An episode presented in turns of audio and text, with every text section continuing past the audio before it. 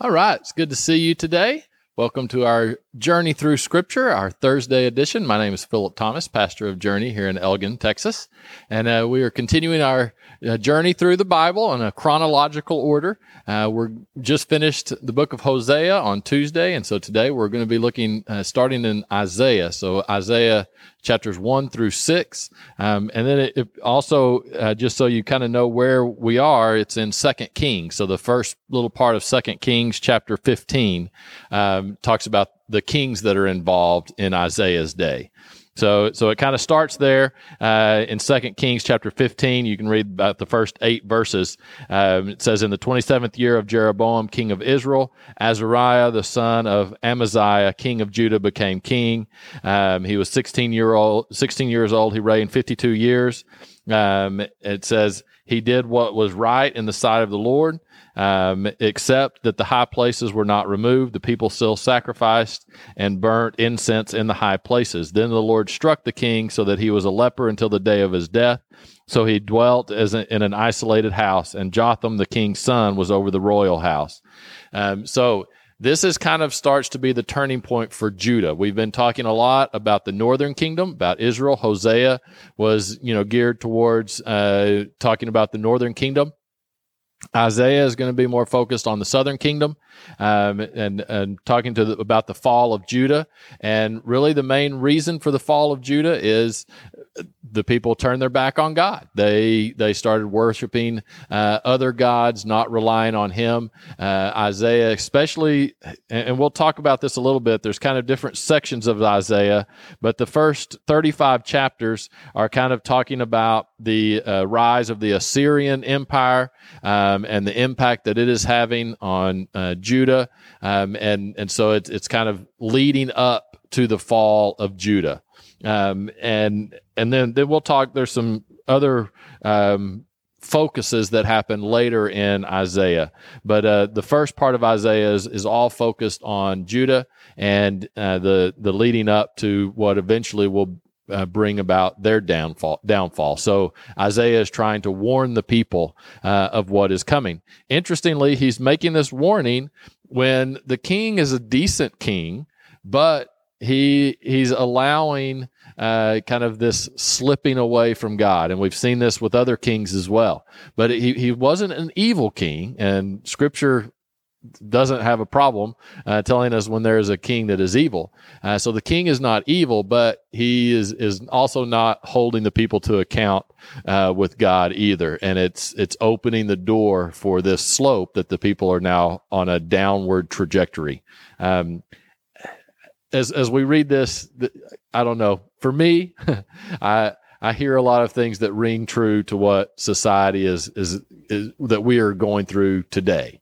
Um, and and again, we are not the new Israel. We're not the new people of God. Anything like that but we are a society that has traditionally been based on a Judeo Christian worldview, and we are moving away from that. And that's kind of what's happening here.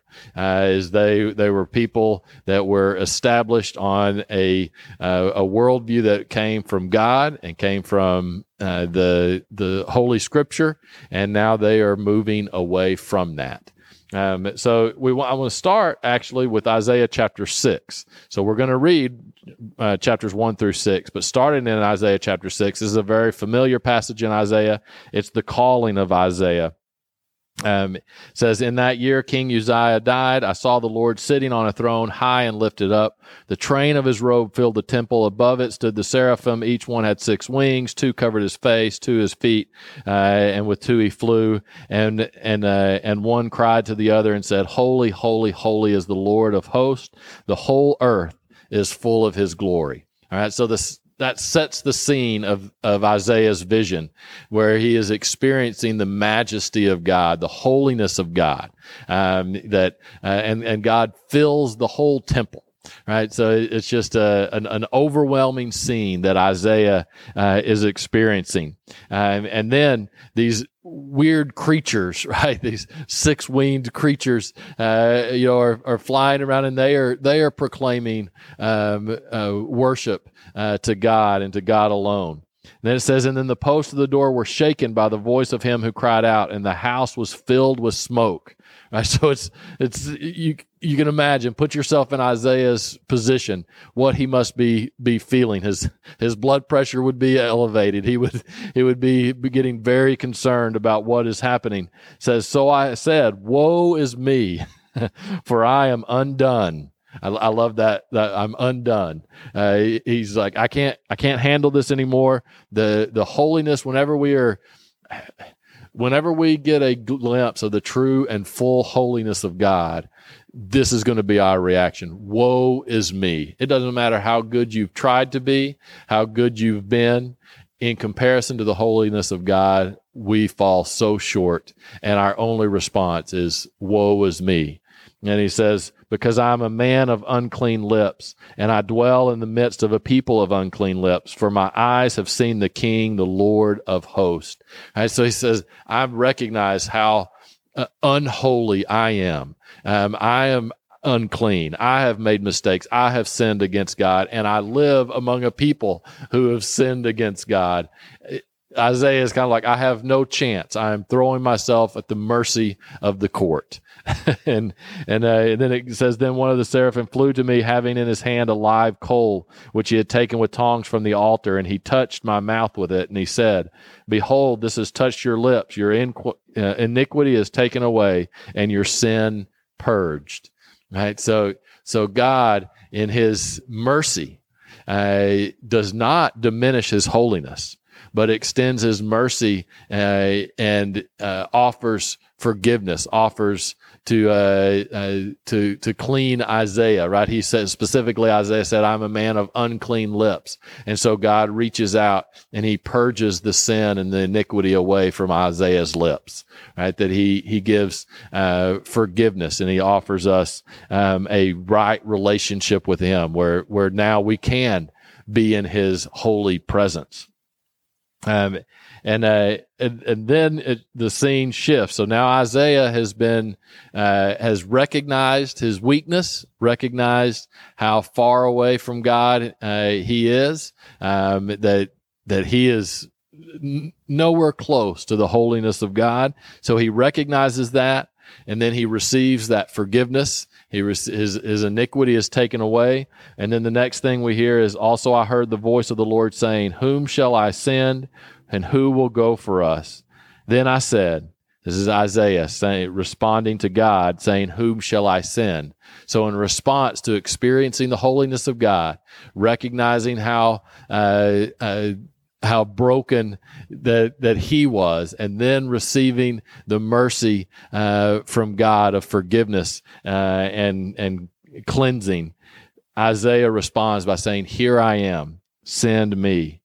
And and God said, "Go and tell this people." Right, so so God is giving Isaiah a specific message, and uh, it, it's so important. A lot of times we kind of stop right there uh, we stop at uh, then I said, "Here I am, send me," because that's a great. It, it's just a great, encouraging, motivational uh, story of faith. You know that uh, hey, listen to God, the one who is holy, who has called you and called you for a purpose. Um, that's a that's a beautiful picture, um, and and and hopefully we are all like Isaiah, that we are humbled, that we are repentant, that we receive repentance, and then we, we desire to be sent by God. Most of us probably don't expect um, to be called to do what Isaiah is now called to do. So listen to what God calls Isaiah to do. It says, keep on hearing, but do not understand. Keep on seeing, or he says, go and tell the people to keep on hearing but do not understand. Keep on seeing, but do not perceive.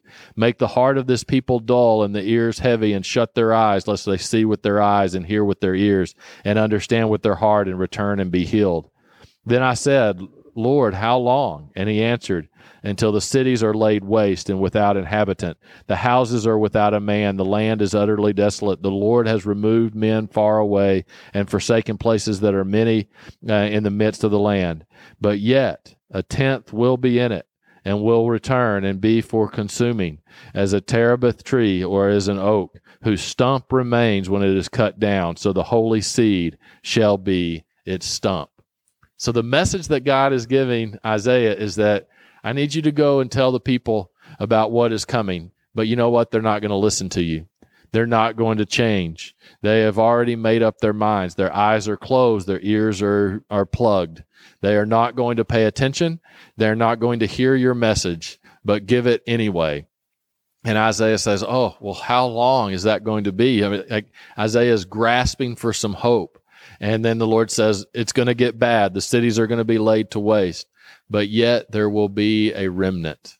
There will be those uh, who who are that stump, um, who new growth can spring forth from. Uh, but the the old has become too corrupt. The old has become unholy to the point that it is going to be purged. Um, this is a tough message that Isaiah has, and one that, frankly, is not going to go over well. Um, and people don't want to hear that. People don't want to hear how bad things are. We all kind of know, yeah, things are bad. Yeah, there's always bad stuff that happens. Um, but there are different uh, levels, and the people of Judah are approaching that level. Um, that they have turned their back on God, and now there are consequences to be paid. So then, as we go through uh, chapters one through five, we it kind of lays out um, the um, the case that God has against the uh, people of Judah. Um, it talks about the wickedness of, of Judah, uh, verse 3 of chapter 1. It says, uh, or uh, in verse 2 Hear, O heaven, and give ear, O earth, for the Lord has spoken. I have nourished and brought up children, and they have rebelled against me. The ox knows its owner, the donkey its master's crib, but Israel does not know my people, and my people do not consider right? So says the ox uh, and the donkey, they understand and listen to their master, but the people have rebelled against me. Um, it says, uh, verse 5 Why should you be stricken again? You will revolt more and more. The whole head is sick, and the whole heart faints. From the sole of the foot even to the head, there is no soundness in it but wounds and bu- bruises are putrefying sores. They have not been closed or bound up or soothed with ointment. Right? They they they haven't asked for forgiveness or repentance in so long. So now those those things have just festered and grown and just cr- decayed and corrupted the entire body. Um, uh, verse nine it says. Uh, unless the Lord of lo- hosts had left to us a very small remnant, we would have become like Sodom we would have been made like Gomorrah. So Isaiah is giving a little bit of the hope that, hey, there's going to be a small part of you. You're not quite as bad as Sodom and Gomorrah, who were completely destroyed, uh, but it's going to be pretty bad. Uh, a very small remnant will be will be left. Um, uh, 12 and 13, I thought it was interesting. It says, Bring no more futile sacrifices. Incense is an abomination to me. The new moon, Sabbaths, and the call of assemblies. I cannot endure iniquity and the sacred meeting. So he's saying, you know, all those religious rituals that you're still doing, they're meaningless because of the way that you're living the sinfulness that you are embracing. It's not about the ritual. It's not about coming and offering sacrifices. It's about living your life in response to God. Uh, verse 16, wash yourselves, make yourselves clean, put away the evil of your doings from before my eyes. Cease to do evil, learn to do good, seek justice, rebuke the oppressor, defend the fatherless, plead for the widow. So these are all things that are not being done right? And and so God is is trying to call them back to Himself. Um, he says, "Come now and let us reason together," says the Lord. Though your sins are like scarlet, they shall be white as snow. Though they are like red, like crimson, they shall be as wool. Uh, if you are willing, if you are willing and obedient, you shall eat the good of the land. But if you refuse and rebel, you shall be devoured by the sword. For the mouth of the Lord has spoken right? So there's always this opportunity for the people to repent and to turn back, but God knows that they are not. Um, uh, continues on. It talks about the city and and uh, Jerusalem that even it has become degenerate. Uh, chapter uh, chapter two talks about the future house of God. Uh, there at the beginning talks about the day of the Lord when judgment will come. Uh, so it's it's kind of a a look to the future that things eventually will be made right. Uh, verse three, to the house of the God of Jacob, he will teach us his ways and we shall walk in his paths. Um, you know, that, that, and it says, he shall judge between the nations and re- rebuke many people. They shall beat their swords with plowshares and their spears into pruning hooks. Nation shall rise, shall not lift up sword against nation, neither shall they learn war anymore. Right. So that's obviously a much distant future picture that Isaiah is presenting there. Um, talks about the day of the Lord in verse 20. Uh, in that day, a man will cast away his idols of silver, his idols of gold, uh, which they made each for himself to worship, to the moles and the bats, which are just hideous animals or creatures that are ridiculous to, to worship, but yet by worshiping other gods. It's the same as worshiping moles or bats. It says to go to the clefts of the rock, into the crags of the rugged rocks, and from the terror of the Lord and the glory of his majesty, when he arises to shake the earth mightily. Again, this is what is to come. Um, uh, chapter three talks about judgment on Judah and Jerusalem. Um, getting about halfway through, it talks about the the uh, luxury um, that the people are just they, they've they they don't recognize and they're not thankful and they don't have gratitude. Um, uh, verse sixteen, the Lord says, "Because the daughters of Zion are haughty and walk with outstretched necks and wanton eyes." Walking and mincing as they go, making a, making a jingling with their feet. Therefore, the Lord will strike with a scab the crown of the head of the daughters of Zion, and the Lord will uncover their secret parts, parts. Verse 24, and so it shall be, instead of sweet smell, there will be a stench. Instead of a sash, a rope. Instead of well set hair, baldness. Eh, well, I guess I'm there. Uh, instead of a rich robe, a girding of sack, sackcloth, and branding instead of beauty. Your men shall fall by the sword, and your mighty in the war. Um, so again, just where things are are going. Um, says uh, then you have it does talk about that there will be a day uh, when things will be renewed in chapter four. In that day, the branch of the Lord shall be beautiful and glorious. Um, right, that it, it will uh, come back. Um, then chapter five talks about a, a, vineyard that God took care of the vineyard, um, but now, uh, uh, but but now it, he, he is no longer going to care for it. Uh, verse 4, it says, Why then, uh, when I expected it to bring forth good grapes, did it bring forth wild grapes? Right? So God had cultivated it and done everything that it needed to uh, bear good fruit, but it chose to bear bad fruit. Um, it says, "Did I not bring? Uh, did it bring forth wild grapes? And now, please let me tell you what I will do to my vineyard. I will take away its hedge; it shall be burned, and break down its walls, and it shall be trampled down. I will lay it waste; it shall not be pruned or dug, dug, and there shall come up briars and thorns. I will also command the clouds that they rain, that they rain no rain on it." Right. So God's protection was there, but now it is being removed. Um, there in continue in verse or chapter 5 therefore my people have gone into captivity verse 13 because they have no knowledge. Their honorable men are famished and their multitude dried up with thirst. Um, and and then it continues on. It starts saying woe woe to those who draw iniquity with cords of vanity and sin with a cart rope. Um, it says woe to those this is verse 20 it's very important verse. Woe to those who call evil good and good evil who put darkness for light, light for darkness, who put bitter for sweet, and sweet for bitter. Woe to those who are wise in their own eyes and prudent in their own sight. Woe to mighty men at drinking wine. Woe to men valiant for mixing intoxicating drink, who justify the wicked for a bribe and take away justice from the righteous man. I don't know about you, but I read those words and I, I do think of our society. Uh, woe to those who call evil good and good evil. And guess what? We're at a point now where um, people within the church will actually be arguing about the same thing, and some will say it's good and some will say it's evil. We are in a very divisive time, and it's a dangerous time um, because many of these things are true, and that starts to impact society.